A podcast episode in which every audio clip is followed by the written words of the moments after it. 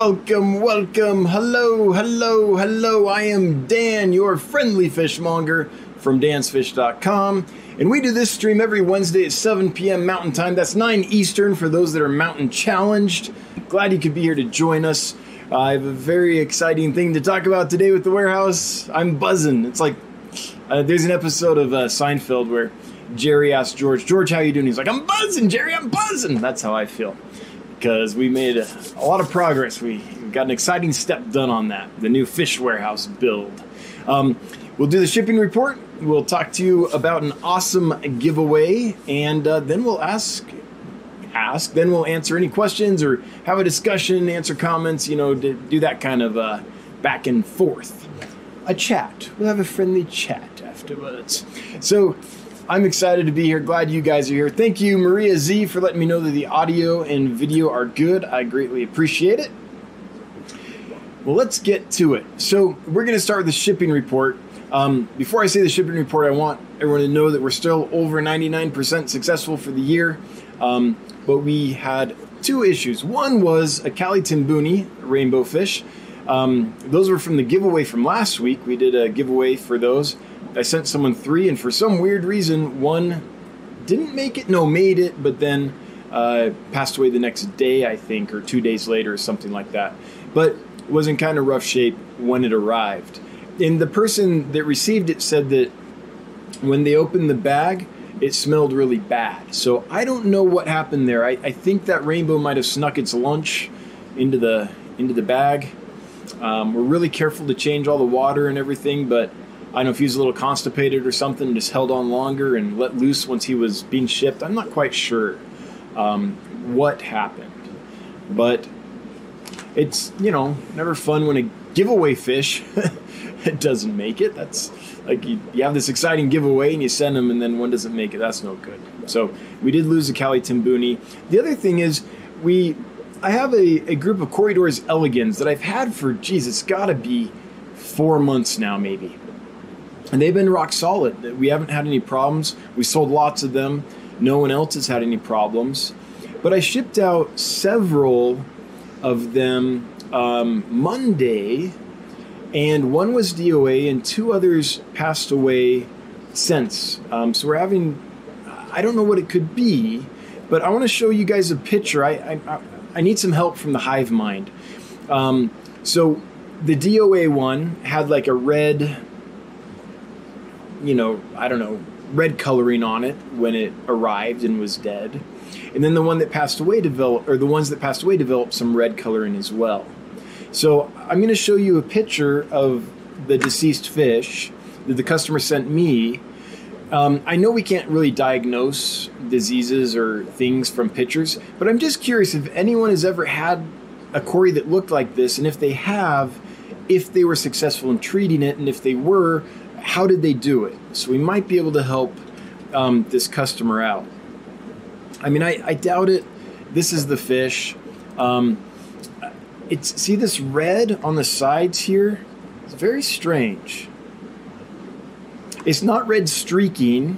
It doesn't look like is that septicemia or whatever. It doesn't look quite like that. It's just. It's almost like um, it has a hemorrhage inside and a big bruise or like internal bleeding or something, um, in which case, I mean, the odds of being able to treat a fish that's doing that are probably very slim. But has anyone seen this on a Cory? And if you have, how did you treat it successfully? If you did, I mean, I, I'm not real hopeful to tell you the truth. There's certain things that just like, you know, are hard to treat you know your your liver explodes you know how do you treat that? But um, but I like to help the customer if I can. Um, and yeah. You know I don't know if it is trauma. I doubt it. They're they're tough as nails. They're so armored. I don't know if it's bacterial. Could be. Could be viral though. Like you know, there's lots of things that could cause something like that. But if you've seen that and treated it successfully please let us know. Um, because that'll give us an idea of maybe what we could try. My hope is that's it, that none of the others, you know, develop that, but that that's kind of like one of those worst case scenarios for a customer. I feel really bad about this one. Um, because they got a fish, it starts developing this obvious issue. One of them had it when it arrived. It was DOA with the obvious red markings. Um, then a couple others developed it and died shortly after, is my understanding of the chain of events. And so I'm hoping that I didn't just send this customer some like really fast acting horrible disease that could spread around or something. Like that's the worst case scenario. Um, this is, I guess, why we need quarantine tanks, right? Um, I have had Corys come in that I've seen a couple times that have come in when I've ordered them and brought them in um, that have looked kind of like that.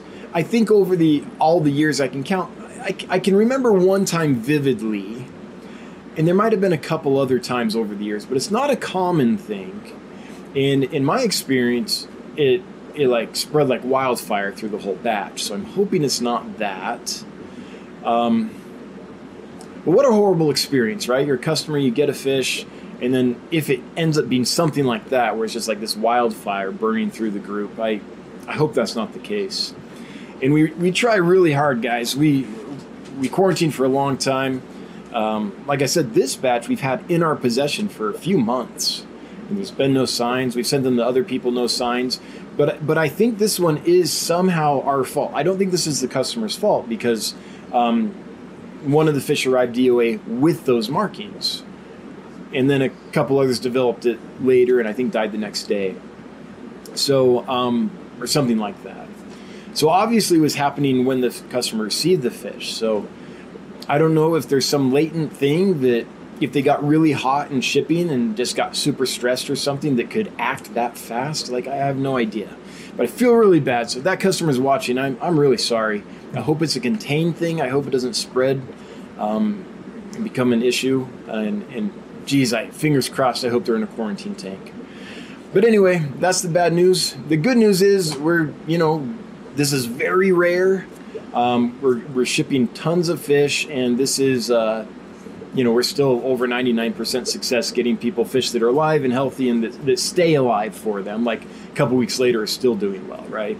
So. Um, statistically we look good, but uh, when you break, you know, cut past the numbers and start looking at individual experiences and, and things that happen to fish, even though it's super rare, um, it gets a little more personal, I guess. Never liked that part of it, but that's why I look at statistics because uh, I can get a little too wrapped up in like the the edge cases like this where there are problems.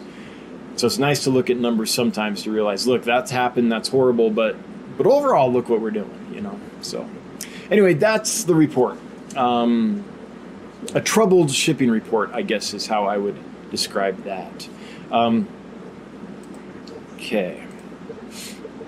So, on to the giveaway, and this should be much more fun. So, the giveaway is for three angelfish that I have. These are angelfish that um, came from the wild. I can't remember if it was Colombia or Peru. I think they came out of Peru. I can't remember, but they were supposed to be Amapa redbacks. Got a nice batch of Amapa redbacks and sold all the ones that developed a redback. These didn't. So these three fish are either Amapa redbacks that are just really delayed in developing the red color, or Amapa redbacks that just aren't going to develop the red color, or are something else that was included in the batch of Amapa redbacks. I'm not quite sure. But the fish on the thumbnail is one of the actual fish that we're sending out. That picture was taken earlier today. And I want to share with you what the rest of these fish look like. So, just a moment.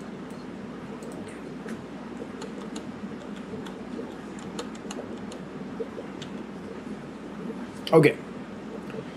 So here's pictures of the actual fish that aren't edited or anything that um, well, one is because I use it as a thumbnail, but you'll you'll see it over here. If these values change, then the picture has been edited. Um, but almost all of these haven't been touched. And um, these are the three all in one shot. As you can see, these have like this one has like more tight barbs and bars and dots on it. Uh, this one has fewer bars. This one's a little different. They all have the red eyes though. Um, but let me just show you kind of what these look like. Uh, I think I have to click on this, and then will it do it? Yeah. So I'm just going to scroll through these pictures so you can see the actual fish that you'll be sent. This is the one I believe. Nope, I did not edit that. They're just at a different angle. Okay. Look at that one. Those bold dark stripes. Some of them do, they don't necessarily have the red back, but they do have red dots all over them. You can kind of see them there.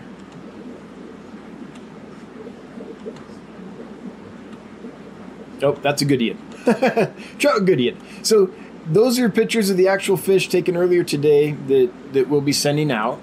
Um, so if you like angelfish and don't and want pretty angelfish, but don't mind that we don't know their exact collecting location. Uh, maybe it was from Amapa and they just look different. I don't know.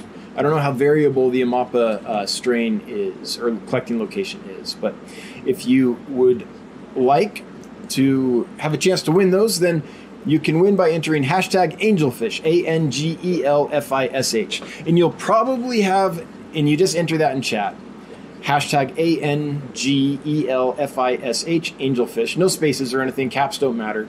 Um, and you'll be entered into the drawing, which we'll do a little later. Um, what was I going to say about them? I don't remember. anyway, pretty fish just don't know exactly if they are Amapa Reds or not. Uh, you know, so I don't know. I think they'll make someone really happy though. They're they're pretty. Um, the next thing. Oh, can we see more pictures of the Goodeids? Those are the ones we have for sale. And yes, I'll show you more pictures. Uh, we'll do that, and then I'll do the next thing. So let me show you those pictures since we have a request. Hang on. Let me make sure there's nothing really disturbing here in this whole image thread. Nope, we're all good. Okay. Like, yeah. Okay. So here's the trout goodeids. These are the ones we have for sale. These were bred and raised by a hobbyist up in Montana, so real close to us. And um, so their hobby is bred and raised. They're, um, oh, I'd say around an inch. Uh, maybe some others are a little more than an inch uh, in size. So I'll just quickly scroll through since we have a request. All the fish are in the same tank. Some are, some you can see the sand. Some you can just see the black background, depending on the angle of the camera and where the fish was in the tank. Um, unfortunately, I think we're pretty much sold out. We might have some stragglers. Oh, couldn't help but take a picture of a pleco, I suppose. Aren't those cool though? Whew. Is that an ocelot? No, no, that is not. That's an opal spot. That's what I meant to say. Uh, Random Arms will correct me if I'm wrong, but I think that those are opal spots. mini. Oh, that's a mini snowball? Woo, I was right, way wrong. So that's an L471 mini snowball. Geez, that's a good looking one. Look at that pattern on that guy. And guy, oh, that one is edited a little bit. I was gonna say th- this one isn't edited, but we did a little bit. And by the way, when we edit, we're not trying to be like we don't do this. Oh wait, I could I could show you better. No, I can't. Well, you're not going to see us taking the saturation up to 100. All we're trying to do when we edit is clarify the image and make the fish look like it actually looks in person because the camera doesn't always pick it up faithfully. Um, so we might be able to list a few more. These are the Greg Sage line from Select Aquatics. Greg did not breed them, but the person we got them from acquired them from Greg, and you can totally tell tell by the the coloring in the dorsal and anal fin, which uh, other females from other lines do not have. That one looks great. Um, the reason we took all these pictures is because the person that we got these from wrote a very nice article about breeding and raising this fish, along with its natural history and taxonomic history. Um, taxonomic or just taxonomic? Anyway, it's the description history and how it's related to other species um, for our newsletter article, which I hope to have done and out tomorrow. So that's why we took all these pictures. But anyway, yeah. There you go. I mean, there's a lot, so maybe that's enough. yeah, we're getting blurry. We'll call that good. So those are the trout goodeids, Ilyodon furcidens. And I hope to get more. Um, kind of hard to get though because these guys, each batch, each litter that they drop of babies might only be like six fish or so. They're big, they're super developed, but um, but there's not many of them, and they only drop batches maybe twice a year. So, you know, fish that'll never be super plentiful. Um, I would imagine just because they're not very, they're not very uh, prolific when it comes to reproduction. Anyway, where was I? Oh yeah, I want to talk about the warehouse. So the new fish warehouse, we're building a fish store. Uh, it's a big warehouse, um, and today was the first time that we were able to turn water on to the aquariums. We've had water on all week, but we've just been um, getting the pumps up and running and talking to each other and the furnaces up and running and talking to the system, you know, all the little bits uh, with water and making sure they're all doing what they should. But it's all been on a bypass, so none of that water that was flowing through the system was running into the aquariums. Well, today we finally were able to turn the water onto the aquariums, and it was amazing. it was so great to see that. Um, man, that's a moment that we have been waiting for for so long. It's just a big check mark in that project. So that's where we are. Um, we got water in the tanks. Yes. And only a few problems. There were two tanks that um, were faulty. So this happens with cheaply made, quickly produced tanks like Aqueon, um, where there's two that the silicone wasn't done quite right, and so they leaked. Um, so I need to strip those out and reseal them. Ugh. My least favorite task, probably ever, when it comes to fish stuff stripping and resealing aquariums. But we'll get that done. And um, that's the main thing. The only other thing was there was a couple feed hoses that weren't quite properly seated. So um, we had to go and put those in the tanks real quick. And then some of the valves that feed water from the ceiling um, were a little too loose and just needed another turn to tighten them up. So, really nothing bad. All stuff we kind of knew could happen and we're kind of expecting, except for, well, yeah, even the faulty tanks, unfortunately. Um, but they're full of water. We got the whole system going, the whole loop going. Um, we got the water going out to the uh, artificial riprap creek that we built to, to return the water to the natural river that we're drawing the water from. And it was a beautiful thing. So we're, we're real close. So now what we're going to do is tomorrow and Friday, we're going to be over there. Turn like the system's off right now because it's new enough. We don't want to run it overnight and not be there. But tomorrow morning we'll go out. We'll turn it on. We'll run it all day. Make sure it's doing what it should do. Um, run it for a couple days, right? And then if everything's still going well, all the temperatures are fine, all the flow rates are fine, everything's fine, then um, then we'll probably take some test fish over there on Monday, uh, put them in the system, make sure they do okay. If they're still okay after a few days, we'll take a few more test fish over there. We'll start with really hardy species, right? And then gradually go to more delicate species. And by the end of the week, if all the fish are still doing well, then we'll probably be about ready. We'll probably uh, start moving fish in there for real and, and ordering the fish and filling it all up. And then once that's done, we can finally move all the tanks from down here and upstairs um, in the annex over and complete the system for realsies. But we have 33 aquariums installed right now and running. I'm sorry, 330 33 aquariums. Like, i mean that's a lot for I, I, get it for a fish room or something but not for this. So we have 330 aquariums there. I, I think it's about 13 14000 gallons. I, I, can't remember exactly. 40 times 330 uh, what is that? I gotta look. Was it 12000 40 times 330 13200 gallons in action right now. Um, we still got a lot to add, but it's nice to see it up and running. I can't tell you how exciting it was. It was like, I don't know. That was like Thanksgiving, and then once I get it all full of fish and everyone's good, then that'll be like Christmas. I don't know. It's very exciting for us. And for a long time, it's just been like waiting for that moment. So, ah, everything looks good so far.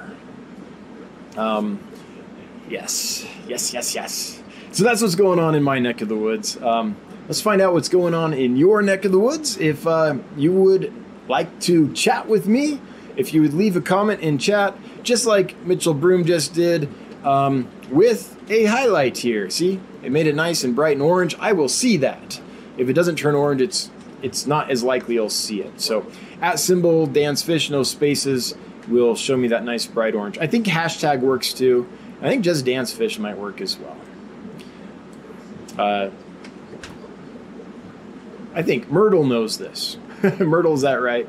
Um, I want to thank my mods real quick for being here, for doing what they do, for making this stream work, keeping it smooth, making sure everyone behaves, and bringing the ban hammer down on anyone that doesn't. So if you're a jerk or you make life hard for people, we'll just ban you. We don't have room here. I have this philosophy in life that served me well. 1% of the people create 99% of the problems. Got no time for drama. Well, I do on the stage, but not in life. So don't be one of the 1%. so, anyway, um, on that cheerful note, treat the mods well. They're volunteers, right? They deserve our respect.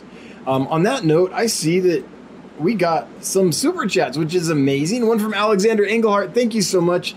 Alexander, it's not letting me see if there's a comment. Oh, jeez. So, Alexander, it did not show up here. It is only showing up here. And that is as much as it's showing me. So, if you left a comment, Alexander, I'm sorry I can't read it. But thank you so much for the generous super chat. And I mean that. Um, always appreciated, never required, but it's super helpful. And Kelly Foreman, thank you so much as well for your super chat. The warehouse is almost here. Yeah. Oh, it's here, baby. It's just not quite. I mean, and we got water in it, and uh, we started the heating loop and all that stuff. So tomorrow, it'll be up and running long enough that we'll be able to get everything up to temperature properly and, and have it flow correctly. So today was just kind of a test, but but it was an exciting test. We only ran it for I, I don't I think two hours or something like that today. All right, yes, but it's coming. It is close, Kelly. It is close, and I can't wait. I'm like a kid in a candy store. Usually, I'm like a bull in a china shop, so this is a good change for us.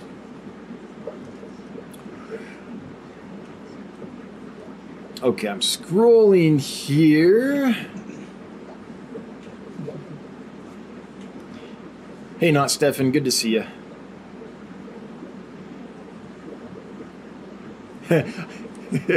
Hello, Timbo. I love that. Tanking it easy.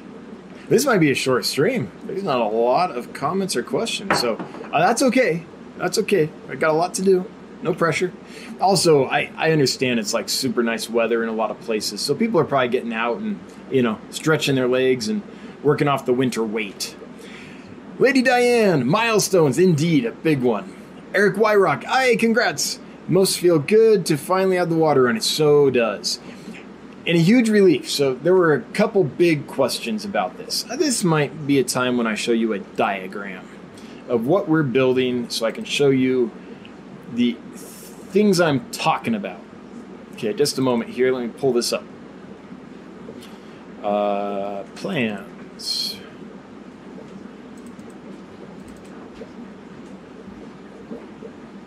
Okay, here we are.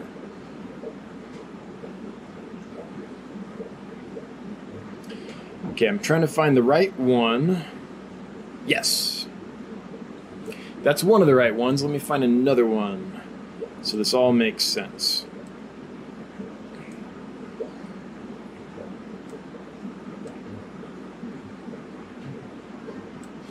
Okay.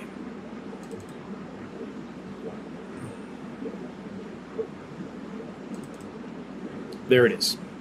And does that have an elevation as well on it? It does. Okay. So the first thing I'm going to show you, I should show you the plat. Then it'll make more sense. Just one moment. One more. I think this will be worth it, guys. I think this will be worth it. Plat. Okay. Okay.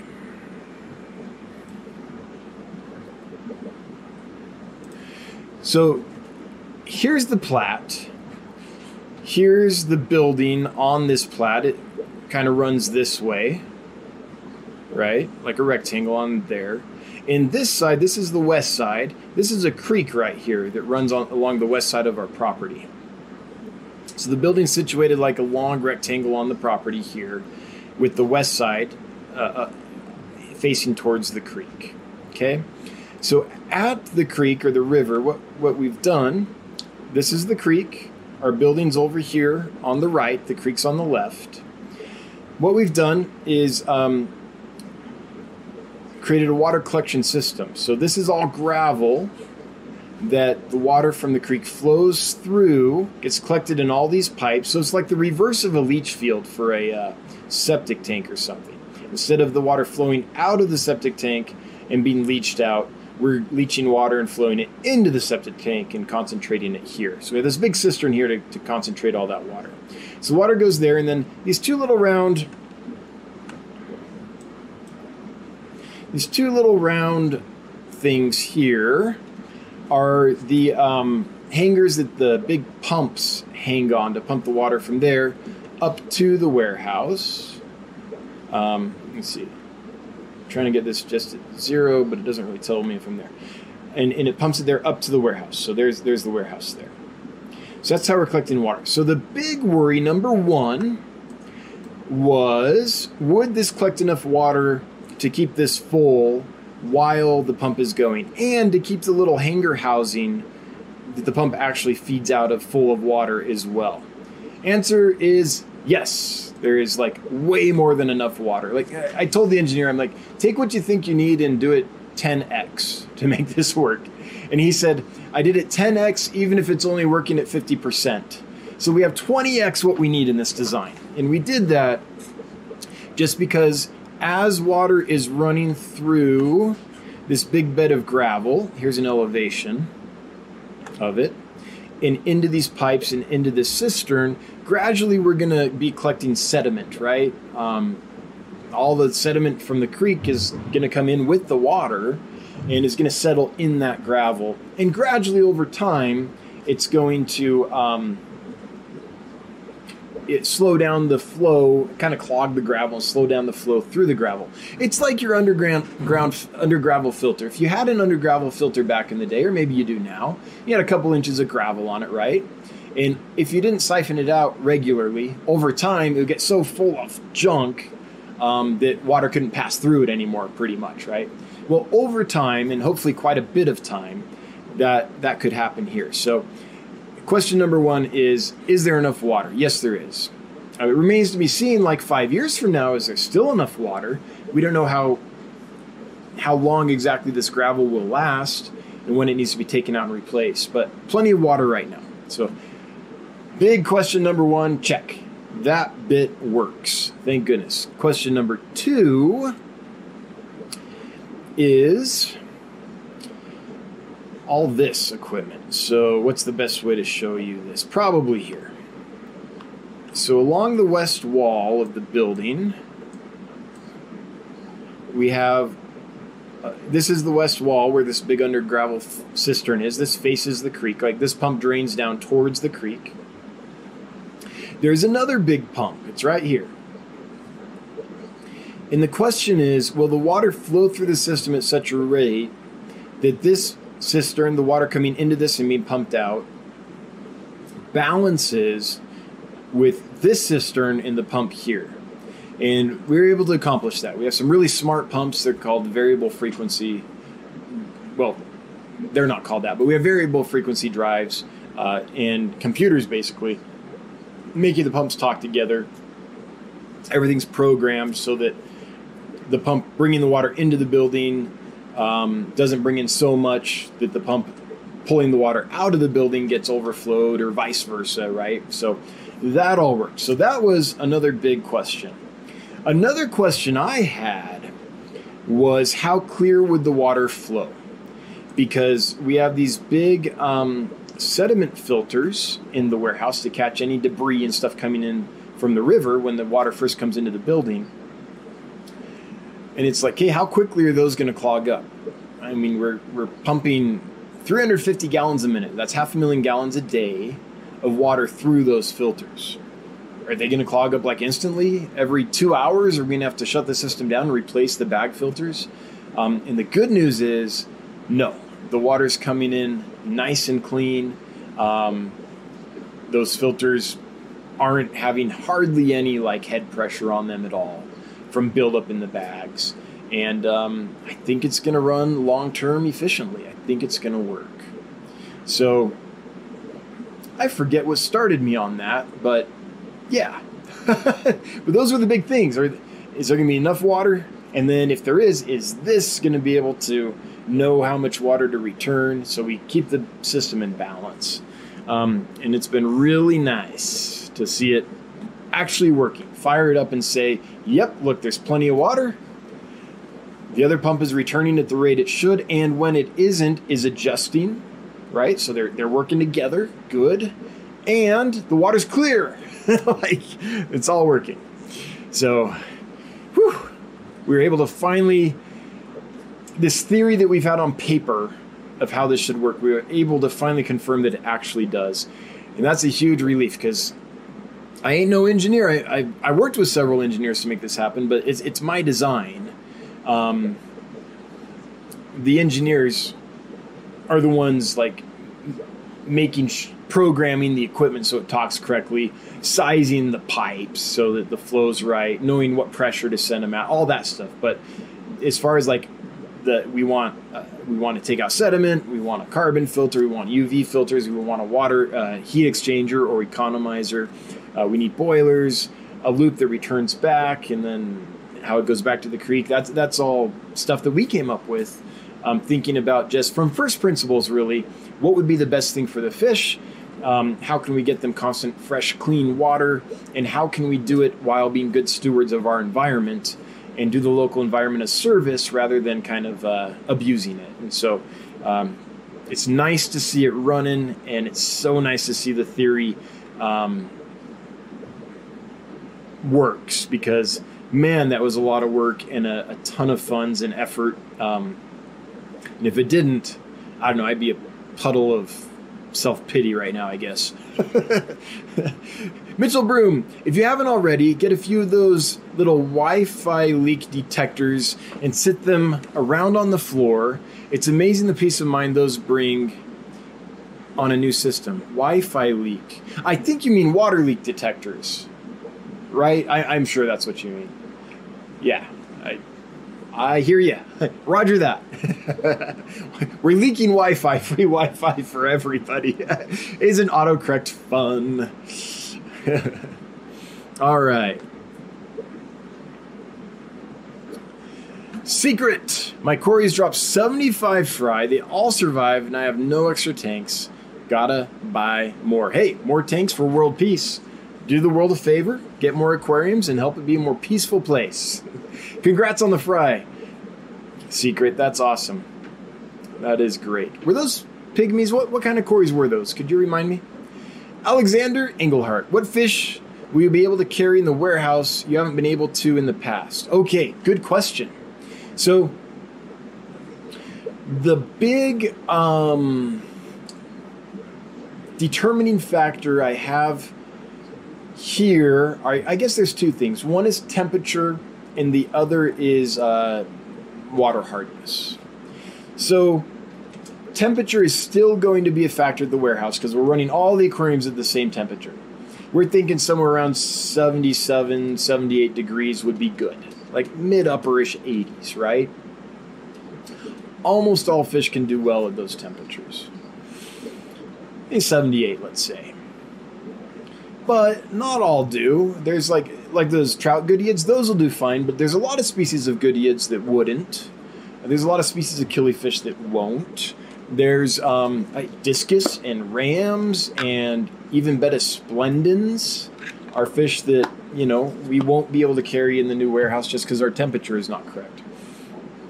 In order to carry fish like those, we would have to uh, build a rack that had special temperature, you know, adjustments to it, and uh, you know maybe sometime in the future. So so number one, what we can't keep is anything that can't live in that mid upper 70s range. Call it I don't know 75 to 80 degree range. Let's let's just say somewhere in there. But that's most things. So you know that's a good range. But the other thing, and that's kind of what we keep the tanks in here too. So that's been a limiting factor. But the thing that isn't going to be a limiting limiting factor in the warehouse is, is hardness. So the water in the warehouse is harder. it's not liquid rock. It's not like obscenely hard, so it's going to be corrosive to the equipment or anything. At least I hope not. Um, but it's harder. So what does that mean? That means that there's a lot of fish that we don't keep or don't keep in large numbers because they like hard water. We have soft water. And while most of them we could adjust to soft water and have things like guppies and platies and stuff like that, even African cichlids on occasion when they were sent to us, although we didn't order them, like Rift Lake cichlids, Mbuna and things. Um, we can adjust them to our soft water, but they're not as hardy in our soft water as they would be in in hard water. And to get them to adjust, it's a long process. It's a lot more work and it's more stressful on the fish. So we tend to not keep a lot of guppies, a lot of swordtails, a lot of platies, a lot of um, you know any rift lake cichlids. Um, there, there's several types of fish that really they like hard water, and you can definitely take a fish that likes soft water and put it in hard water. That's not a problem. But the reverse is hard. the reverse is more difficult. Uh, taking a hard water fish and putting it in soft water increases the osmotic pressure on the fish, therefore increases the amount of energy and work on the fish's system, uh, work that the fish energy consumed so that the fish can work harder to maintain uh, osmotic homeostasis, and um, and that can be more difficult on the fish. But going the other way is no problem. Soft to hard, easy. So that will help us uh, and allow us to keep a lot of species um, that need harder water. So you know we'll I still want to crack the guppy code. Still working on that. Um, did some things, made some progress, but don't feel like I got where I needed to get.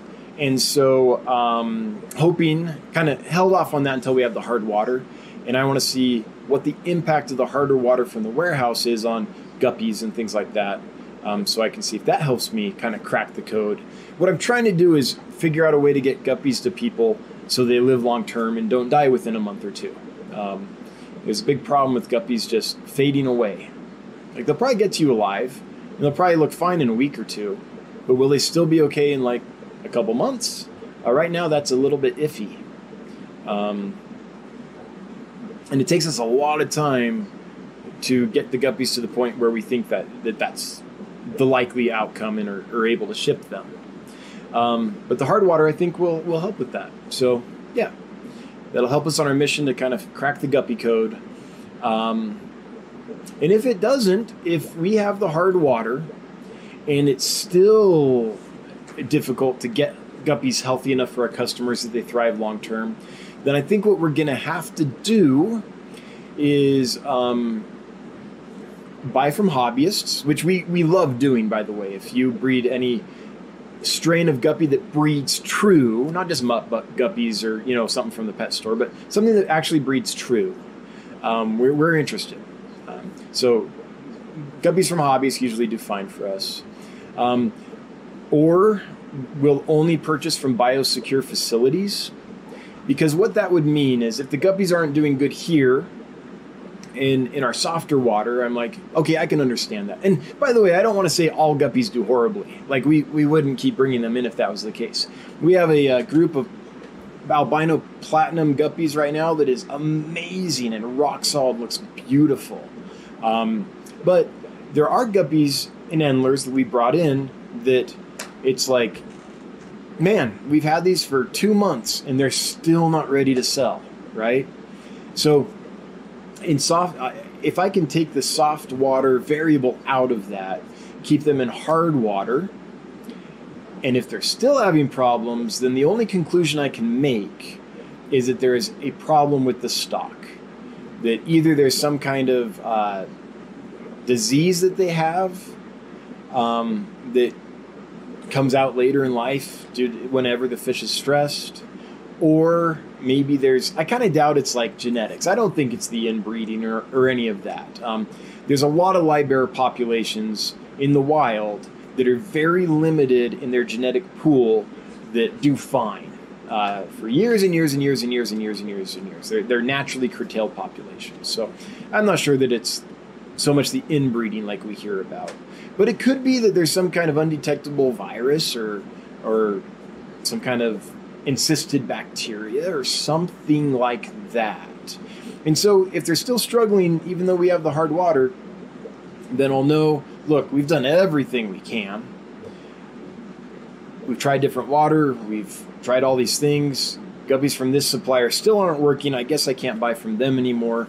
Um, and I'll start looking for uh, more hobbyist raised fish, biosecure facility fish, and um, I don't know, we might have to raise some ourselves as well.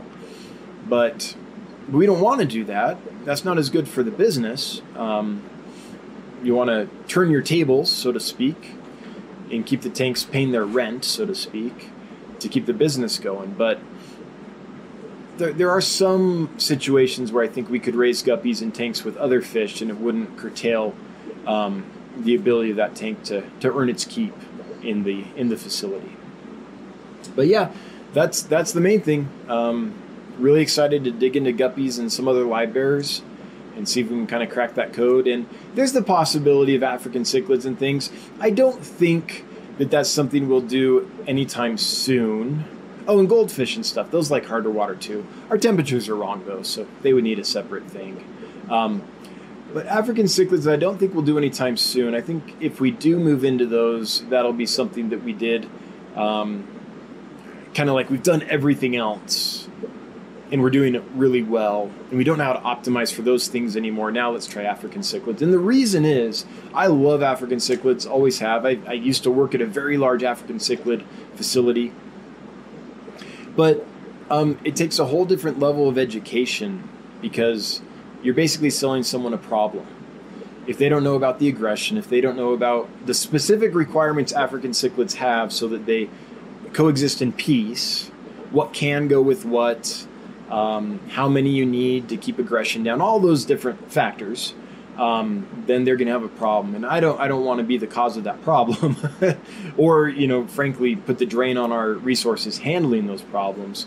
So it's going to be something where the other things are going well. We can still, we still have room or something. It makes sense to do African cichlids because um, there would be all kinds of education and stuff.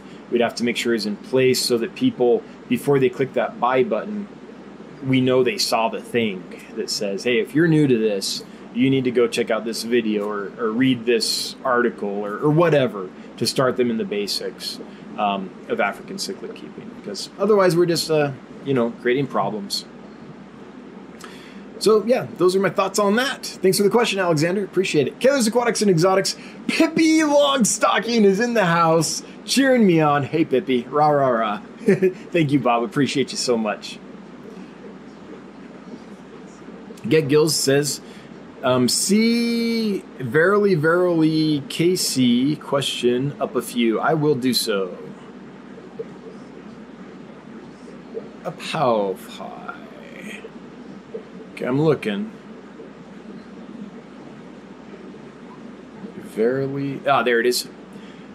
At Fish Dam. I'll take it. Do you know if the common bristlenose pleco has an L number? Um, bristlenose plecos, I believe, do have L numbers. The problem is the common bristlenose pleco, if you will, um, no one, that's probably not a pure species anymore. Um, those have been mixed and matched so many times that those are probably pretty much all hybrids. So even if you knew the L number of the different bristlenose, um,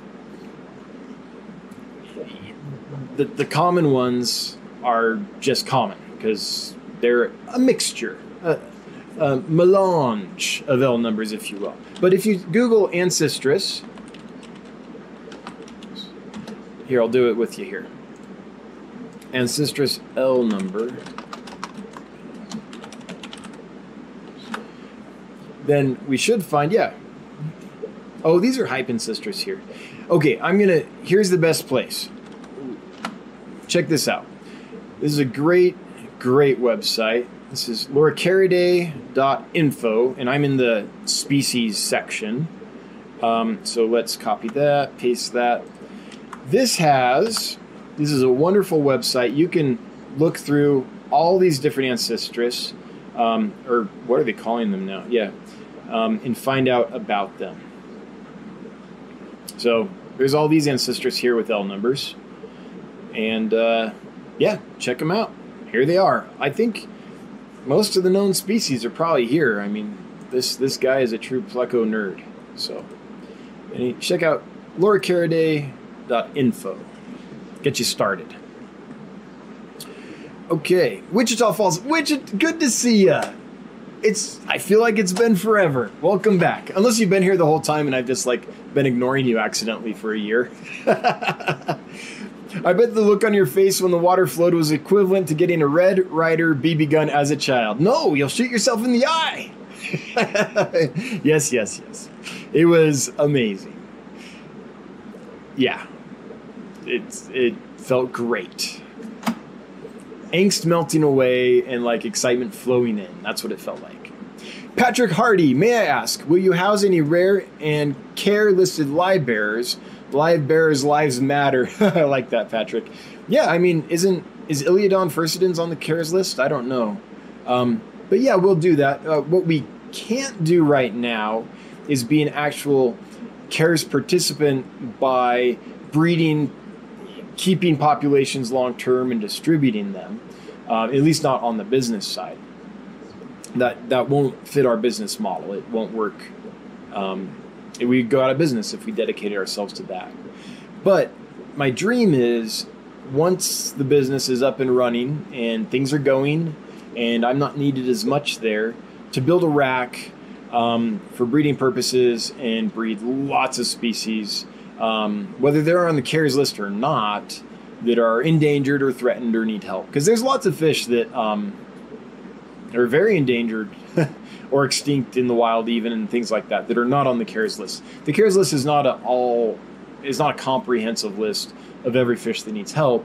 It's just a list of a limited number that we're like, hey, let's maybe focus on these. But the fish I tend to like are not on the CARES list in any massive numbers. Uh, things like the killifish and things like that. At least not last time I checked. Let's see here. CARES fish list.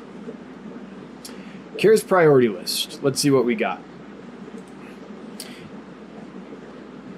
I mean, we're talking a whole genre here. Rice fishes. I killifish are on there, but not the species listed. Just okay. Let's see here. Here we go. So for killifish, for example, all they really have here are the pup fishes. Aphanius are like an honorary pupfish. They're like the pupfish of North Africa, in in Europe, in the Middle East, let's say. Um, so, right there, there's tons of killifish that are endangered that are not on that list. Let's see. Um, oh, okay. So there are some more here. That's good. There are a few, but only a few.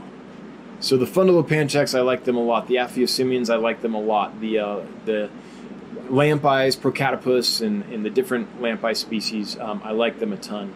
And there's a lot of killifish that are endangered, not on that list. Unless they all here? No. Okay. Why did I think they would be there? Cyprinidae? I got that confused with this. um, Let's see here. Another group I really like are rainbow fish. Let's see what they have here for rainbow fish. Do they have any? Do they just have Pseudomugil?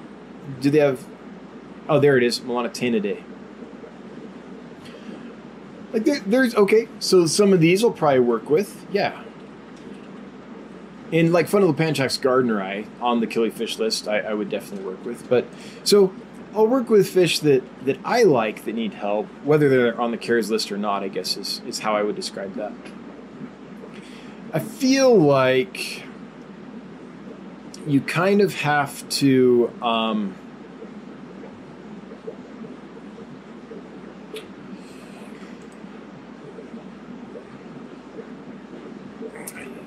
for for long term kind of preservation, sustainability type project to actually work long term and be effective, I feel like you have to really love the fish you're doing. Otherwise, you'll lose interest. Like, you might do it because you're like, that fish needs help, I'm to do it. But if your heart ain't in it, it ain't in it. And uh, so I'd rather pick fish that, that I like to do. But um, that'll have to be kind of on the side. Um, that'll be something where I can do that and make videos about it and just show people, hey, here's look at these guys, they're breeding. Here's how we raise them. You know that that kind of thing. Um, maybe a step by step on how to breed and raise certain species. Um, but it, at this point, we're a little ways from being able to do that. Jess Aquatics, do you plan on getting any more orange lemon tetras? Oh, you betcha. Yes, indeed. Love that fish. It's amazing. And uh, that's one of the first orders we'll do, is bringing in those. Yep. SJ Fishing Adventures. And by the way, I've uh, I'll get to that in a second, SJ.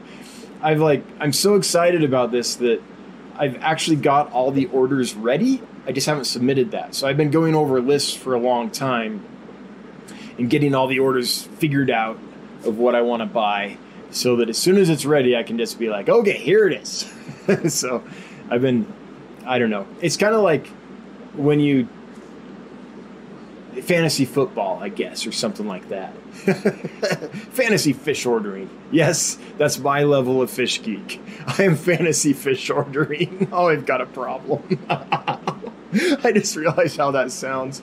I'm sure most folks here get it, but anyone watching this that is not a fish nerd is going to be like.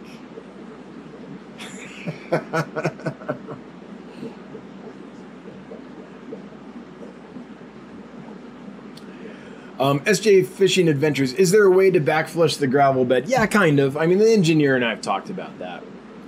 Uh, yes, to a point. But that gravel bed is, I don't know, eight feet deep. Um, the pump sits at about 15 feet deep. And it's there's gravel all the way down to that. So it starts here and then slopes down to the pump getting even deeper and deeper down to like like 15 feet or something like that. So um, that's a lot of rock to be able to just take a pressure hose to or something. Um, there is backflush capacity on sections of the system itself, but that's a ton of gravel. We're talking about almost 80 feet of gravel wide and 40 feet long. And the pipes only run in certain sections of it. So we can backflush pipes and things like that without any issue. But um, the gravel itself, you know, that's going to be rough.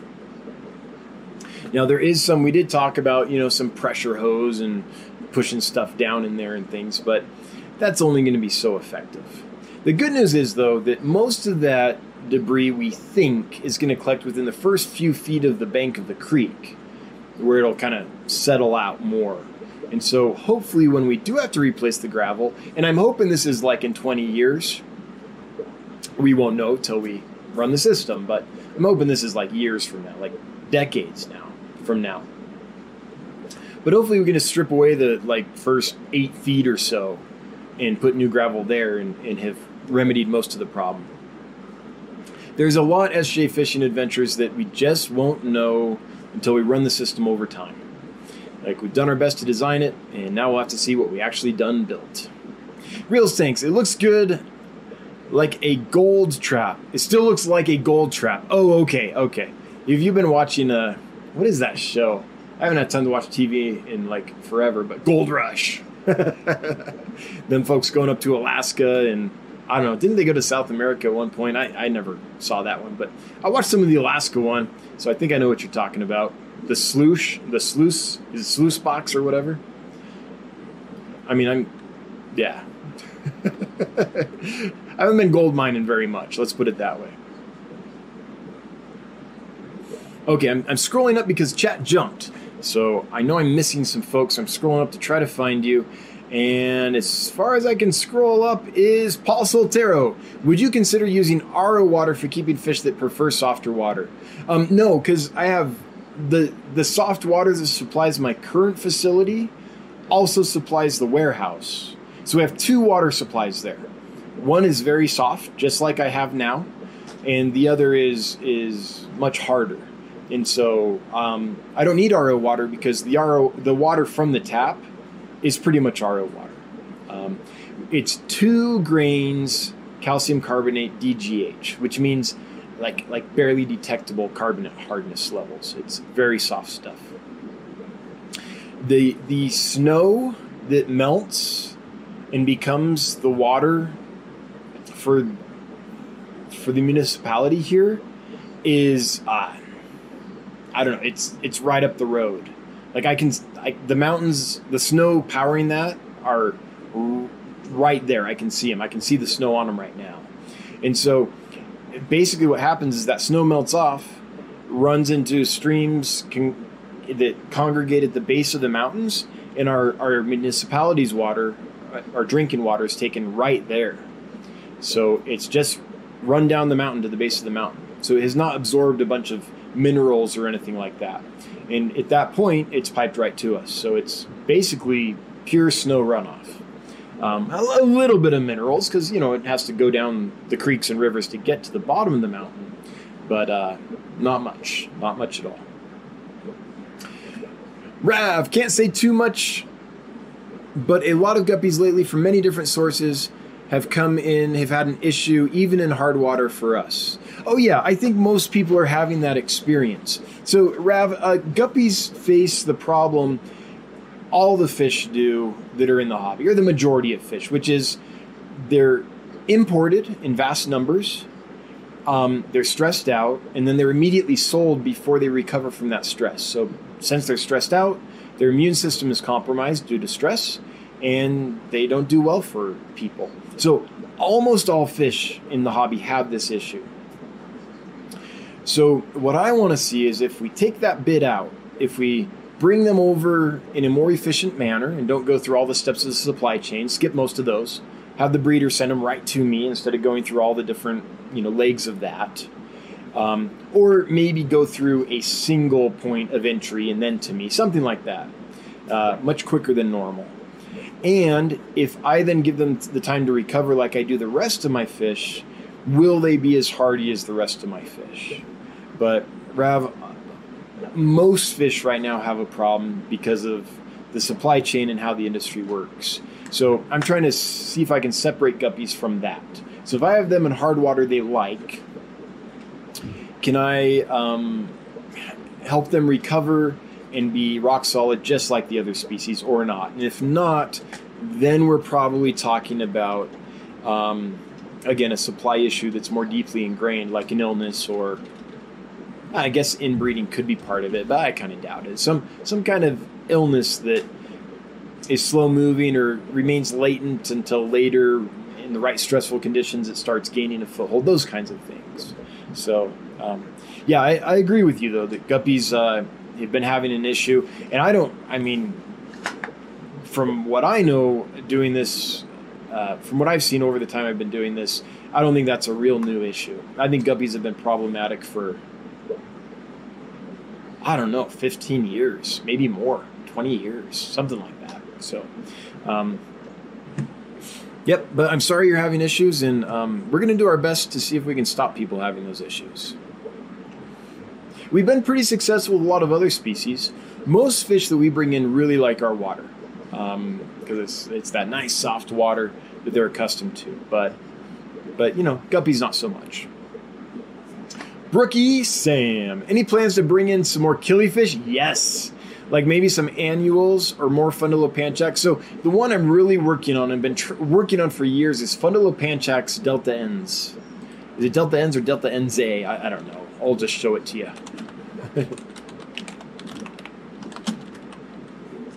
Delta Ensis, I guess. So this bad boy right here is a big Fundulopanchax like the size of a blue gularis. Think of a four to six inch fish, maybe. Big fish, and I've got to. I've I've been teased from several suppliers several times over in Africa that they can get these, and I've tried and they've never come. They've always been shorted. So this is a fish that I want to bring in really badly. Um, but there's lots of others as well. But that's just one little example. Um, but yes, killifish are my passion, so I'll do what I can. Now, that being said, there are limits to what I can do. They're not a fish that is commonly available um, in any kind of numbers to bring in. So, and, and then finding suppliers that do supply them, finding within that limited pool of suppliers that do supply killifish, finding within that pool ones that do it well, so the killifish are treated right, that's an even smaller pool. So, it's going to take more doing, but yes, uh, that is something I'll definitely be working on. Annuals is hard. I don't know of any um, infrastructure laid out in kind of East Africa, more on the eastern side, where the Nothobranchius come from. Um, where I can source them. It would need to be hobbyist breeders. And the problem there is almost all hobbyist breeders in killifish world keep like one or two pairs of each species they have. So they're not producing large numbers. They're just producing enough to kind of keep their population going, have a little group, and share it with friends, which is a beautiful thing. Like in a hobby, That's no problem, no shade on that. I did that for years too. I was a killifish. Uh, that's you know that's what I thought was normal fish keeping for my first ten years of doing it, because killifish were my first kind of love, I guess. Um, but what it means is they're not producing them in large enough numbers that I can say, hey, could I order 50? Could I order 100 or something? If you're a killifish breeder and you have killifish, like if you got 25 pairs of a killifish or more, send me an email. Hello at dansfish.com. H E L L O at dansfish.com. Let me know because um, I would love to buy killifish you. Now, in, in West Africa, there are some suppliers but they promise the moon and you order them all and then what they send you is stuff you didn't order. So i'll keep trying but um, yeah i'll keep trying but there's problems. There are some breeders though. There are there are a few farms that are breeding killifish. The problem is that at their price point i would have to sell them at something like 50 to 60 bucks a pair. And um, i just i don't think i could like there, there's probably few people would be like, man, I've wanted that fish forever and would buy a couple pairs, but I wouldn't be able to move the volume that I would need to, to move to make it make sense for for our business plan. It, it just wouldn't work. So that's another difficulty is um, there are there's maybe one farm that kind of does several no there maybe two that between them maybe have eight to a dozen species of killifish that are occasionally available. But the price is so darn high. Like, are you going to pay sixty bucks a pair for, um, I don't know, like a Chromaphio Like, yeah, not many people will. So that makes it hard. And they don't have collection points on most of them. So that's the other thing. Um, sixty bucks a pair, let's say, and it's just an aquarium strain fish. There's not even a collection point with it. And in killifish world, the collection point is is very important. The provenance is super important to killifish people. So just makes it hard, Brookie Sam. But um, again, if anyone here is breeding killifish in any kind of numbers, um, say 25 pairs or more, uh, yeah, hit me up, please.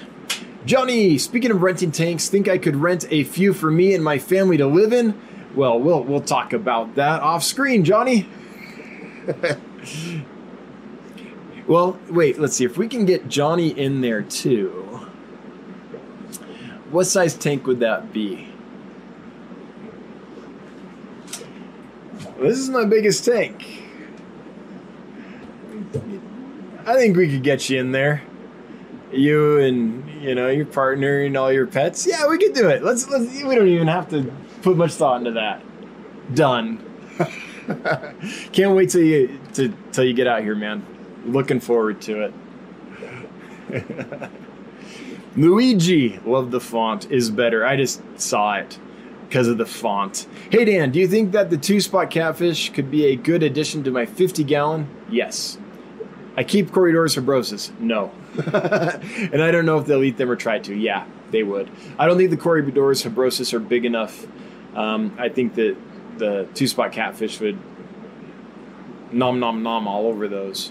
So yes, the two spot catfish are good for almost any aquarium. 50 gallons a great size um, for them. Um, as long as they're with fish that are big enough that they're just not snacks. And unfortunately, habrosus are small enough that that wouldn't be much of a challenge for the cat to wrap its mouth around it. Sorry, because two spots are awesome. Don Gallagher, do you still have your strain of platies? Um, I do not have the neon yellow calico calico platies anymore, but um, the person I source them from still has them. So I still have access to that group of platies, yes. I just don't have any in my tanks at the moment. And they're still my favorite. Um, for those that don't know what we're talking about, let's see if we can bring this up. Um, okay, we'll go to Dan's Fish here and neon yellow calico. Are those the terms? Yeah, neon yellow calico platy. Now, what you're not seeing here is the iridescent, shiny neon part of this fish because the camera can't pick it up. So if you picture this orange and yellow part of the fish vibrantly glowing like the dorsal um, stripe on a Miyuki rice fish, just like neon. That's what this fish is. And I'm not exaggerating. They are bright. They they catch you from across the room. Real bright, iridescent fish. And that's why I love them. Like, you know, it's like ah, another platy. But I, will never forget the first time I saw that that fish. I, I was walking through um, row after row after row of tanks, and uh, just from like I don't know, 15 feet away, I saw this like glowing tank, and I was like, "What is that?" And I walked over, and it was those fish. They drew me in from like I don't know, 15, 20 feet away. They're they're they're awesome. All right. Orange cones. Can we see? Can you see random arms? You can see his arms. Random arms. You want to do your arms? There you go. There's Get Gills, aka Random Arms. Mike DeWolf, any recommendations on brand and gallon per minute on a gas instant hot water heater, 60 to 80 tanks? The one that worked really well for me was the Rinnai. Um, the only Rinnai I've ever used, um, and I, I'm using them in down here and up in the annex, but it's the same one, is the one that does 200,000 uh, BTUs, whatever that was.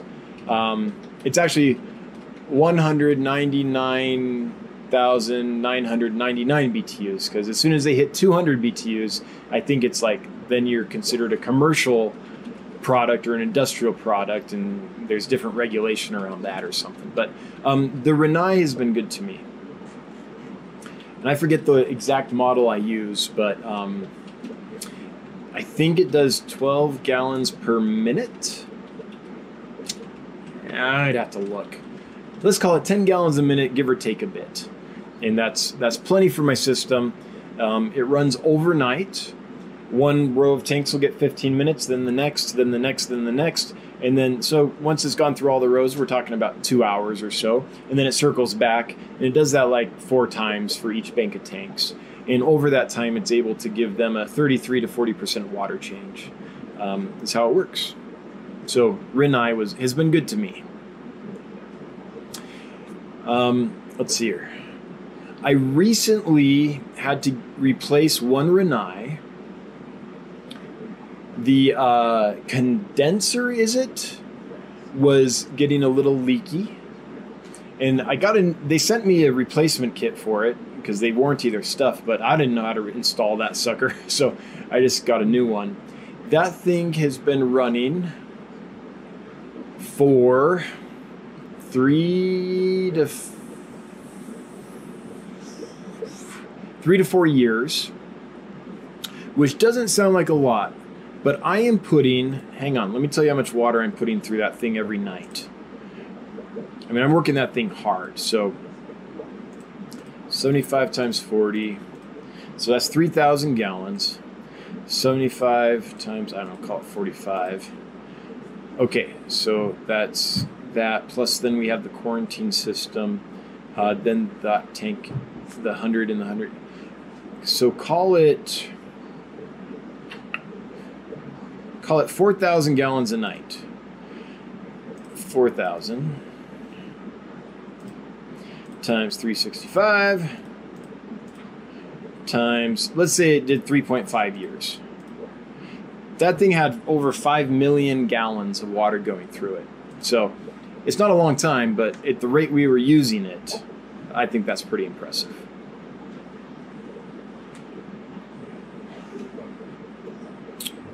And I, I guess I should do a big disclaimer here. I'm not a plumber. I'm not an engineer. I'm not an expert, but the Rinnais have been good to me.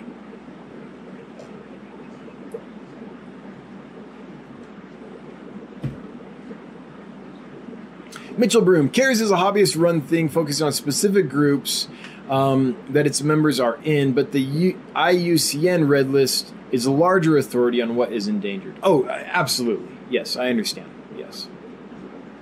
CARES is just selecting some fish that it thinks uh, we could focus on as a hobby. And, and the fish that I like on there, sure, I, I would love to keep and breed. Um, but um, I've got to like it.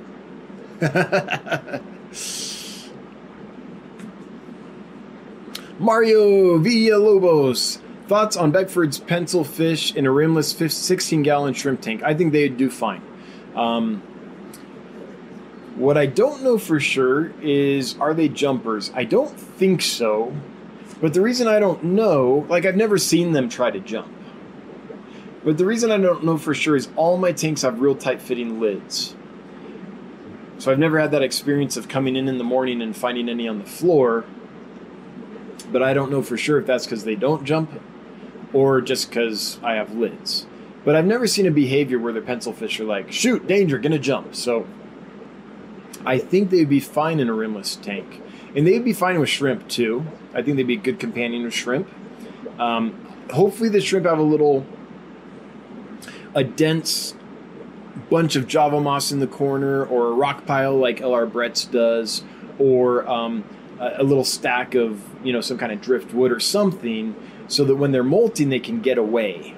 Because when a when a shrimp is freshly molted, they're tender and delicious and soft, and even I've seen quarter inch fry just demolish a cherry shrimp right after it um, molted. So the shrimp need a place to get away during the molt. But as long as that's happening, then I don't think the uh, pencil fish are going to hurt any adult uh, cherry shrimp. Now, tiny little babies are fair game, right? But um, I think they would get along well. Anyone here um, who does not have tight fitting lids or has rimless tanks and has tried Beckford's pencil fish, have you ever had any jumping issues? That would be the big question. Because I think they'd go find a 16 gallon and with shrimp. But I don't think they're jumpers, but let's hear some from some people that might be able to answer that better than me because of how their tanks are set up. Mountaintop Puffer Keeper, hello! I agree. If you aren't into it, you aren't into it. Puffers are growing a ton. Oh, we were talking about the CARES. Yeah, I gotta like it, or you're just not gonna do a good job long term. Now, switching gears, puffers eat a ton. Or growing up, if I wasn't into them, it wouldn't be fun. Yeah, absolutely. Especially the difficulty of raising those little buggers, right? When they're first hatched and they're teeny, teeny, tiny. Al AI, Hail Monger Nation. Hey, good to see you. I hope you're doing well.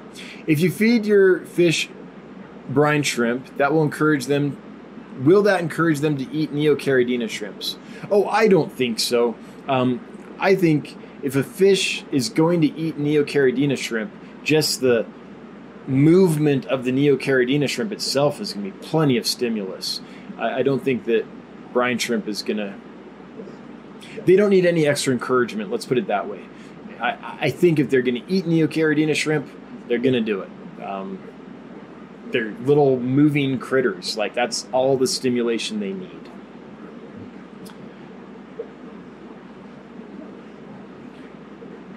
I mean, I haven't run a study where I tried an A/B test of fish and shrimp and fed some brine shrimp and some not, and saw what the rates of uh, you know enjoying shrimp cocktails was in each tank, but I don't think so. Okay, I'm gonna scroll up because chat jumped it quite a bit. Luigi, I saw serpent loaches on your site. Are they aggressive? No. Like other Botia species, or are they calm and not jerks to every living thing? Like my dwarf chain loaches. Wait, your dwarf chain loaches are aggressive? Oh, that's that's news to me. Um, no, the serpent loaches are not mean. They're they're not closely related to the botiids or like the the tiger loaches or uh, what other th- like maybe skunk loaches and things like that that are difficult. Yeah, no, they're not.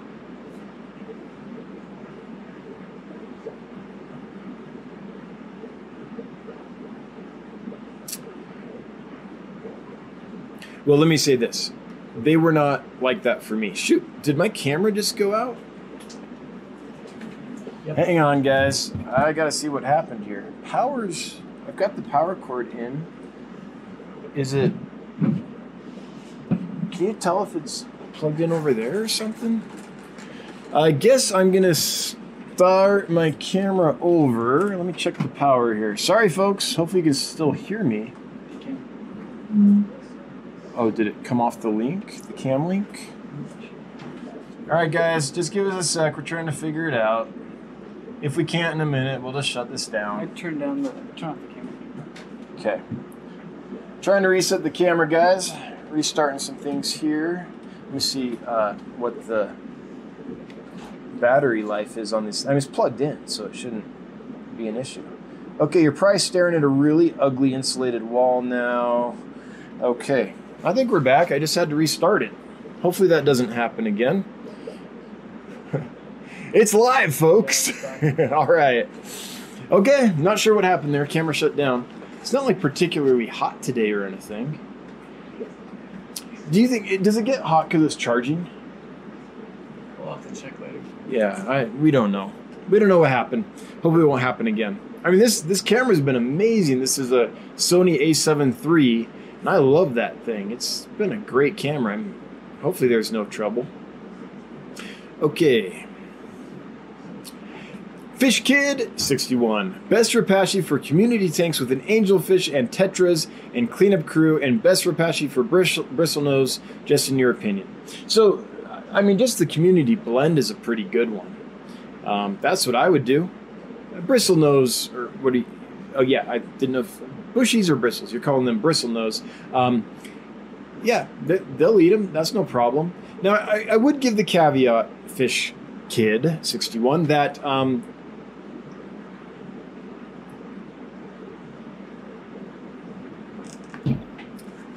I don't think you want to feed your fish any one thing. So if you're like, is that all I need? Uh, and uh, I don't think so. But I think community blend Repashy is a perfectly good food for all those. I would encourage you to also supplement that with many other things like coin zucchini for the bristlenose, maybe green pea, green beans. French cut is good because then they can get the, the the tough skin is opened, right? Basically, they can get to the flesh easily. Um, I'd feed uh, frozen brine shrimp to the angelfish and the tetras for sure. Even the bristlenose too, though that wouldn't do them any harm. Like I'd give a variety. So there are people like uh, LRB Aquatics. Hey Lucas, hope you're doing well on your move to Florida. That um, that guy just te- feeds uh, tetracolored granules, and it works for him. Um, but my opinion is the more variety, the better. And I've said this, but it's been a long, long time. I wonder if one of the reasons that that works so well for uh, for LRB is because he keeps tanks natural style, right? So his tanks are full of algae and little critters. Often there's scuds in the tank, things like that. So even though he's only physically putting tetracolored granules in there, um, there's probably lots of other things naturally growing in the tank that the fish can supplement their diet with. So I've always wondered that, because you know he's, you know, he's been preaching tetracolored granules for a long time, and he's obviously very successful with lots of his fish long term. I mean, if you if you look at the guy from years ago, he's got fishing videos that now that he had then, right? Obviously, they're doing good long term. Um, but I suspect the way I keep aquariums, that would not work as well. Because my aquariums tend to be um, less natural, let's say. There's there's less stuff growing in there. It's less of an it's a less rich ecosystem. Let's that's a nice way to term it. My tanks are not as rich in ecosystem as Lucas's tanks. So um, I would encourage you to feed a variety. Dave's aquarium thoughts. Would Paracyprochromis work in a 40 gallon breeder and how many? Yeah, sure they would. They'll be with multis. Um, oh, then I don't know. So Paracyprochromis would work fine in a 40. How many would you put in there? It totally depends on maintenance and, and, and your filtration and your feeding and, and the bio load due to feeding and all that stuff. But just size wise, I don't think there would be any problem in a 40 breeder getting.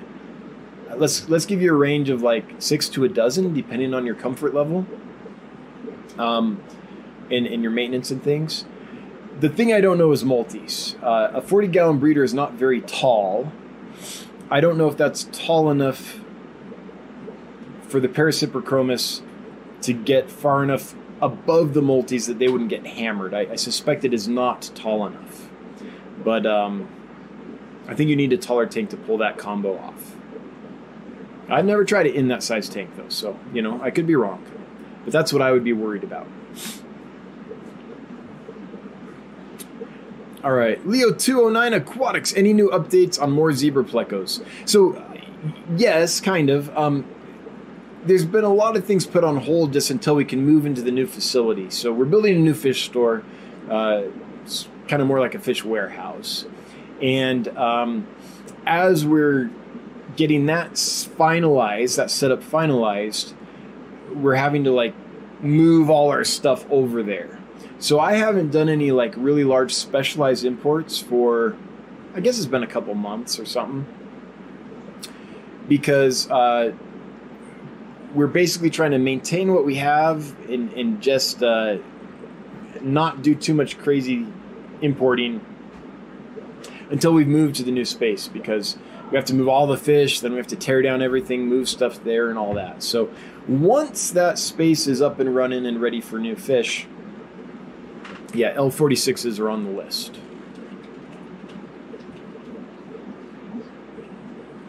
Lady Diane, that must be heaven to live there. Pure snow water. It's amazing water. It's it's really nice. And there's like nothing between us and the water. Like it's not running through any other towns. It doesn't go through any like farmland or ranch land. It's just right at the base of the mountain. They collect it and send it to us. It's really nice. Luigi is better. There's some people that would debate that if we're talking about like Smash or something. But do you have any good fish suggestions for an Asian black water biotope? Yeah, there's a million of them. Just Google rasboras, check it out. Um, one group that might be nice are the micro rasboras. Um, chili rasboras are a favorite of mine. Um, I've heard recently, and I don't know if this is true, that they're not being sustainably collected though. So maybe that's something to avoid. I need to do more research though. Um, often we'll hear something is not being sustainably collected, and what is being cited is like something that used to happen, but it's been improved, or um, there's one bad player, and we're focusing on that instead of all the people that are doing it right. So there's there's all kinds of things we need to get into to verify that. But um, to me, it's pre- pretty important that for me personally to support projects that are being sustainable in the freshwater community freshwater community in the freshwater world i don't think there's many species that are not being sustainably collected but there are a few and so uh, it might be worth checking into that more i haven't been able to check into that um, i've been just busy getting this warehouse up and running um, clown rasboras are amazing um, that's what is that Clo- ah, how do you spell that Kalochroma or something like that. Uh, clown Rasbora. And they get big. Yeah, uh, what is that? Rasbora kalochroma. I was right. Um, so these guys are going to get bigger. I want to say, what, around three inches or so? And they have this kind of. I, saw him live at um, the Barb Whisperer's house. That's Mike. Um, and they looked really good. Let's see if I can find a picture this is a nice picture, but that is not. They looked much better. They had a lot more color and pattern. Anyway, the ones I saw from there I really liked and want to bring more in. Hmm. Um, but there's lots of rasboras over there that would be a good a good option to look into. Sure. Um, there's tons of uh, tons of betta species. A lot of them need help, so if it's something you could dedicate a tank to them and, and breed a few and distribute them, that would be really cool.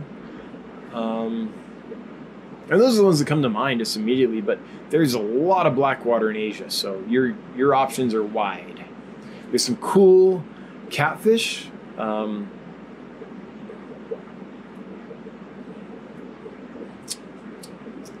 Yeah, I don't know. Lots of stuff, yeah. Killers, Aquatics, and Exotics punching me in the face with a fox cat. Which reminds me, I hope, Ed, if you're listening, I hope you're doing well. Uh, sorry I missed you Sunday, but I get it. And uh, yes, hope you're doing well, my friend. And Alexander Engelhart throwing down a 20. Oh, hopefully that wasn't so his comment could be read because I still can't read it, Alexander. Look at this. Like, it's cutting you off right there, and it literally won't let me scroll down any farther to see the comment. What if I click on it? Nope. And up here? Nope. So, apparently, apparently the world doesn't want to hear what you have to say, Alexander. I do, but apparently YouTube doesn't.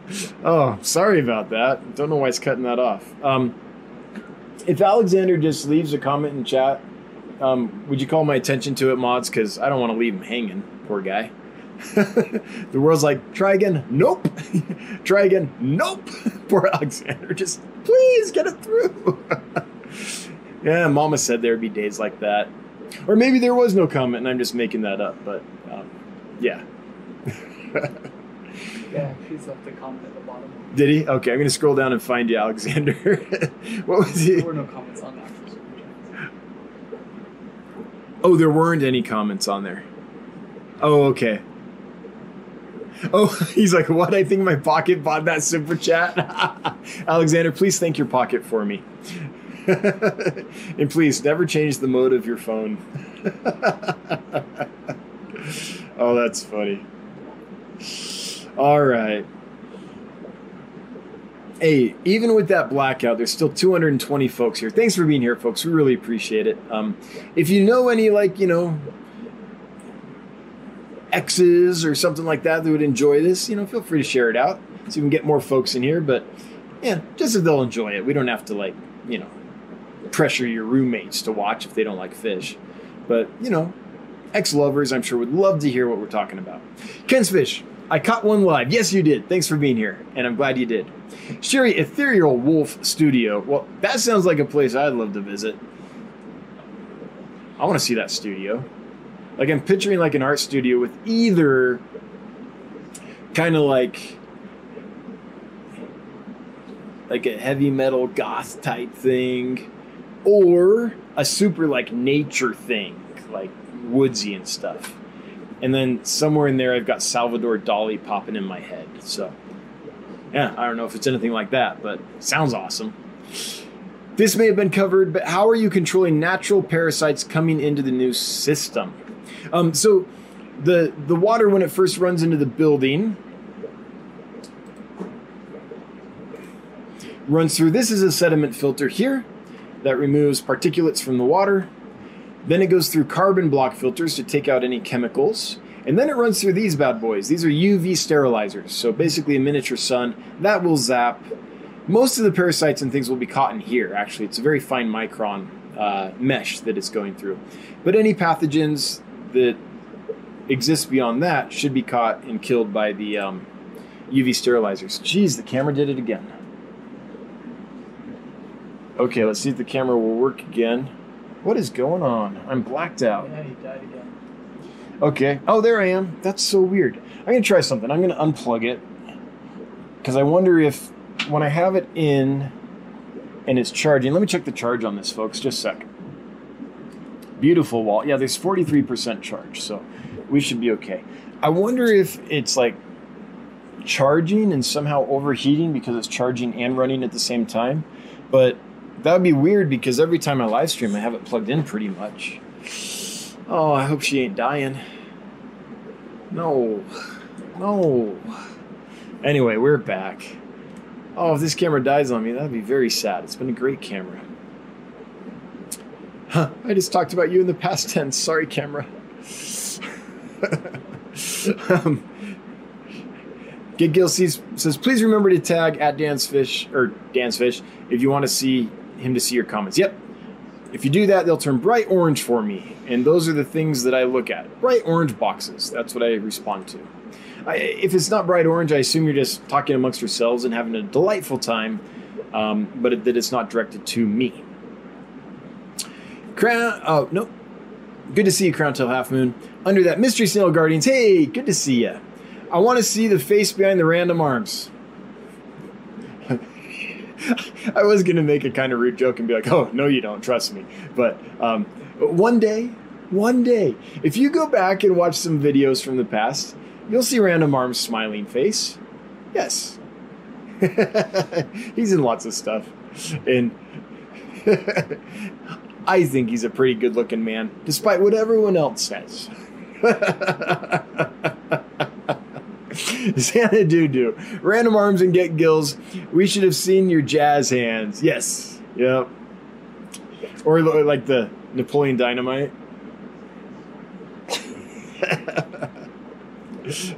Hopefully, Random Arms is taking my jokes as jokes, and I'm not hurting anyone's feelings. That was that was a little brutal for the guy that's like helped me build this whole thing from the ground up. Johnsworth, my EBAs keep spawning. Yes, goal. Every three weeks is a new batch. Once babies are free swimming, they end up eaten unless I remove them. Is there a way to dissuade Mr. and Mrs. Blue from constant baby making?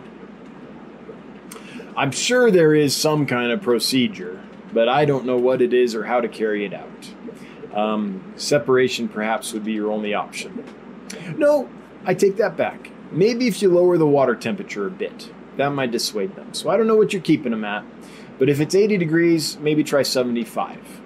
That might be enough that they their metabolism slows down and they don't breed as much. If that's not enough, maybe you drop it to 72 and see how they do. But yeah, lowering the temperature could be helpful um, to the baby making issue. But as as Goldblum said, nature finds a way. As and as other people said, love wins. SD, hey Dan, I have a recurring problem with Hydra. Oh yeah, I'm sorry.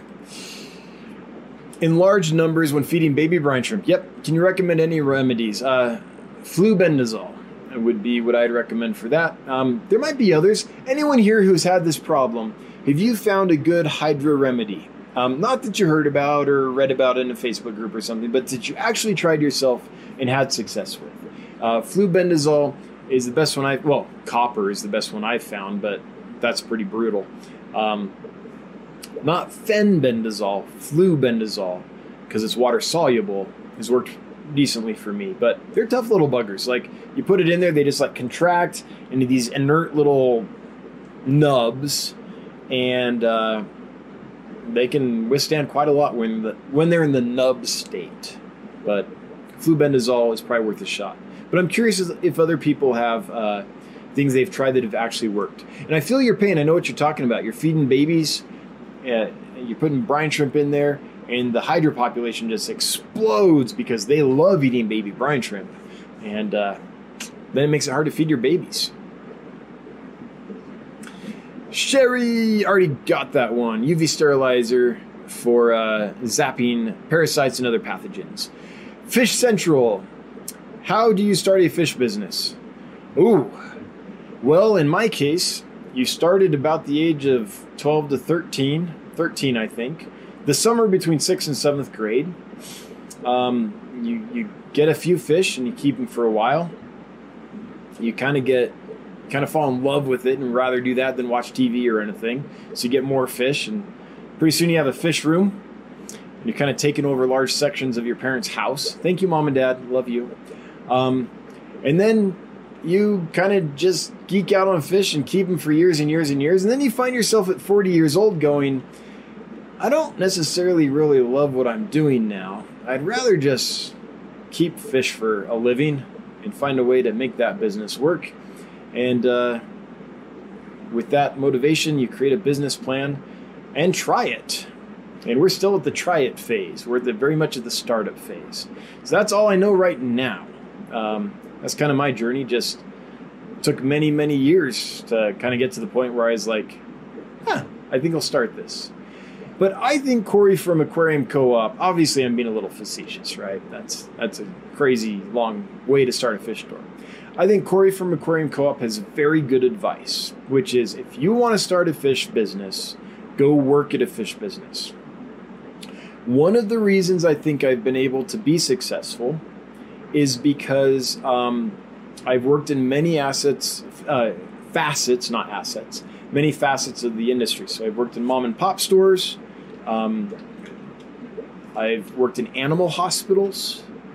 I've worked at wholesale facilities, breeding facilities, online distributors. Um, the only thing I haven't really done is worked at a transship facility or an honest to goodness, real like high volume farm. Uh, those are the things I haven't done.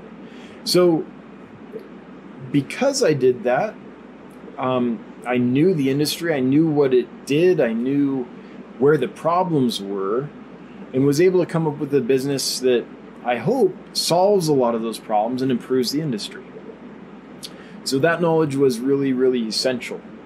So I, I think Cory's right on about that. First, you get some experience. Um, you can learn at other people's expense if you're working for them and get paid to do so, versus doing it all yourself without having that experience. The other thing that allowed me to do was become, um, hopefully, what Seth Godin calls a purple cow. If you've not read that book and you're about to start a business, read Purple Cow by Seth Godin. Um, I can't recommend that highly enough.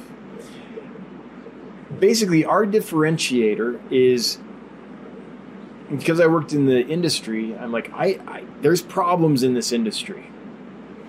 I think I'm the guy that can fix some of them.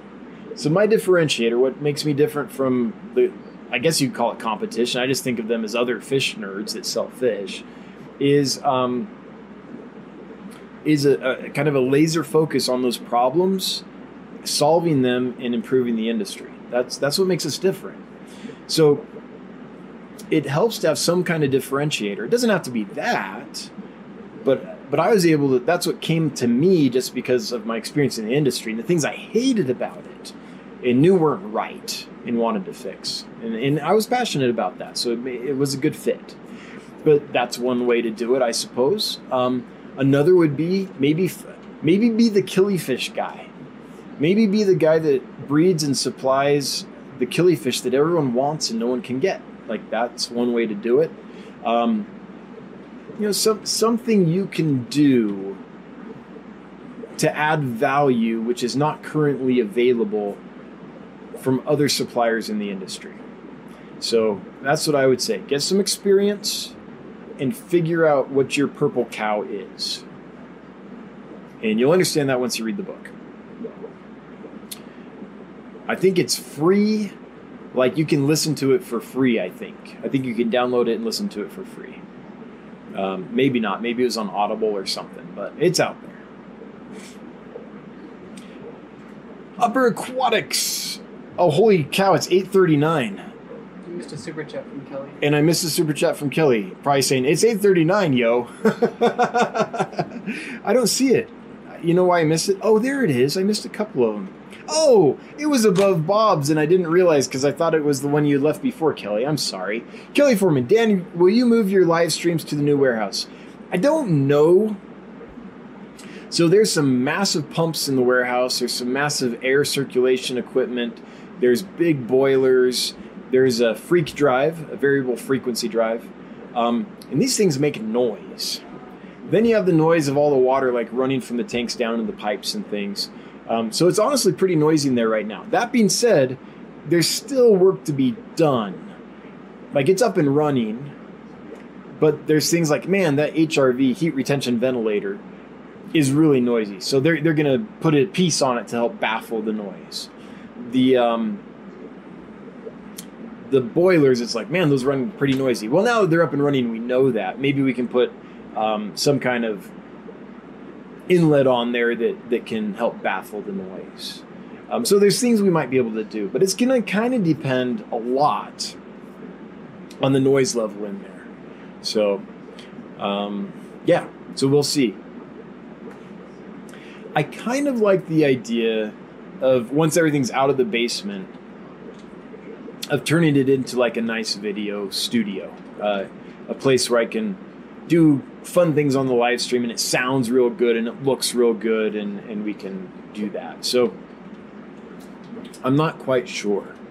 But I think if I had to guess right now, I'd say it's probably going to happen here in the basement still, but we'll look completely different. We'll, we'll have a studio done where it can be really nice. So, yeah.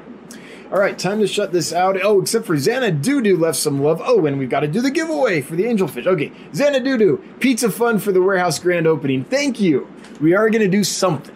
Um, I think I'll wait until it, you know we have all the tanks moved from here and stuff in there, and everything's full of fish, and then we'll we'll probably do some kind of ribbon cutting and invite anyone that wants to come, um, you know, to come hang out. We're we're kind of off the beaten path though in Sheridan, Wyoming. Ever heard of it? so um, I don't know how many people will come, but um, at least from the YouTube family. But you know, the local fish nerds will come. Everyone that helped make it possible that's local will come.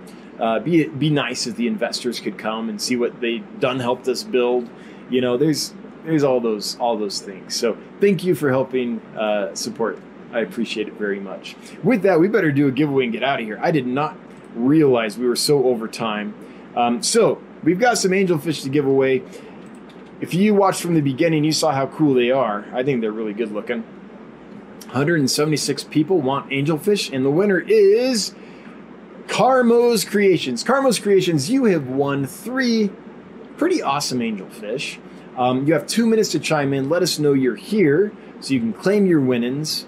I'm going to leave that screen up because then we'll see the moment Carmo's Creations chimes in. And while we're waiting, I'm going to try to get another one. Upper Aquatics, what's your opinion on chain stores selling huge fish like Pacu? My coworker just ordered one for the store and I'm super pissed. Honestly, I, hey, Carmo's Creations is here. Congratulations. I'll answer that question in just a moment, Upper Aquatics.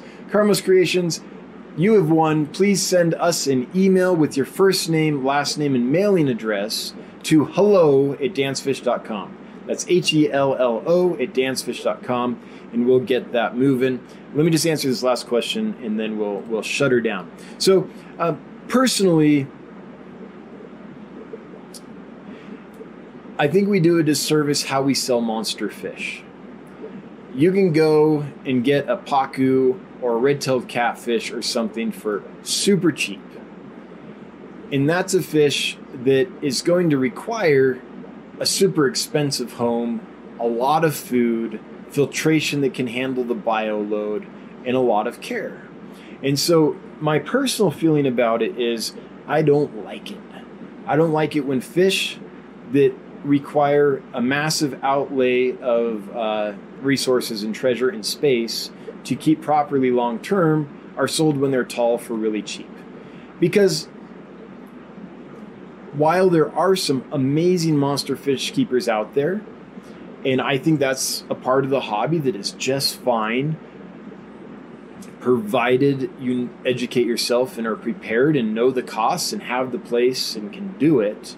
Um, while there are people that do that, I think the vast majority of those animals are bought small and cheap and end up having a pretty horrible existence because they never get moved to the correct housing. They they never um, get long in a in a situation where they can thrive long term. Let's put it that way. So I think it just creates a big problem. I think that uh, it's irresponsible in many ways. What I think we should do with monster fish is um, charge enough for them that anyone buying them is serious about that fish. I think that's one way to ensure that. I know that's weird. It won't happen. I don't. I don't want regulators to come in and say this has to happen because you give them an inch, they'll take a mile, right? But just if somehow organically in the hobby, in the hobby, in the industry, we could say this is enough. Let's do this right. Um, I think that that would be that barrier to entry. I think would be helpful because then you're not just going to buy something small for cheap on a whim and think, oh yeah, I'll get a raise later. You know, I'll be able to, I don't know, take care of that somehow. But you'll be like, oh, this is a real commitment. It should be enough that if I'm going to buy it, um, I'm serious about this thing, right? That's my take on it. And there might be better ways to do it. It's not a a topic that I've thought on super deeply just because monster fish isn't something I deal in, but it kind of hurts my heart when I go to a big box store or even a mom and pop, honestly, unless they specialize in it and are really educating people about it and things, and doing some due diligence before the animal's sold. Um, or get online and see stores where it's like, yay, buy the red tail catfish, nine ninety nine. I'm like, oh, alligator gars, fifteen bucks. It's like, oh man. So that's my take on it. I have nothing against people keeping monster fish. I, they're they're amazing. I, I like them. I don't have the facilities to keep them, so I don't get them. Um, but one of the coolest things I ever saw was uh, a ripsaw catfish that was massive. He was in a like 30 foot by 15 foot by, well, it came up to about here on me, four and a half foot deep pond. And he came up and interacted with me, and it was the coolest, funnest thing. And he had plenty of room. That water was crystal clear. There were other monster fish in there, but I'll never forget that fish. I think it was a rip saw. I had the saw down each side, and he's a big, massive guy. That was a big old fish. Um, I thought that was super cool. If that was the um, situation for all or even close to the majority of monster fish that are brought in and sold, I wouldn't have a problem with it. I, I wouldn't feel like we need to improve that. Um, but I don't think it is. I think it's a rare situation where a monster fish is sold, especially one that's not priced high, not not expensive, and it somehow has uh, and that it ends up thriving long term. I think that's rare. So that's my thoughts on it. Um, with that, ending on a bit of a downer, let's let's close this thing out. Um, I don't know if Punchy Paints is going next, but if she is, she'll go in about 12 minutes because I went way over. Whew, let's get out of here. My mods need a rest. Um, Thanks, Mods, for being here. Thanks for what you do. Thanks, everyone that left a super chat. Appreciate it. We're a startup. Every little bit helps. Much appreciated. If you're lurking, hail the Lurker Nation. If you're watching on the replay, hello. Thanks for watching. And if you're listening to the podcast, thanks for listening. Thanks for to Michael Mellier for making that possible. Okay. Made up a little time. We're out of here. We'll be back next Wednesday. Same bat time, same bat channel. Until then, I sincerely hope you all have a wonderful week. Bye bye.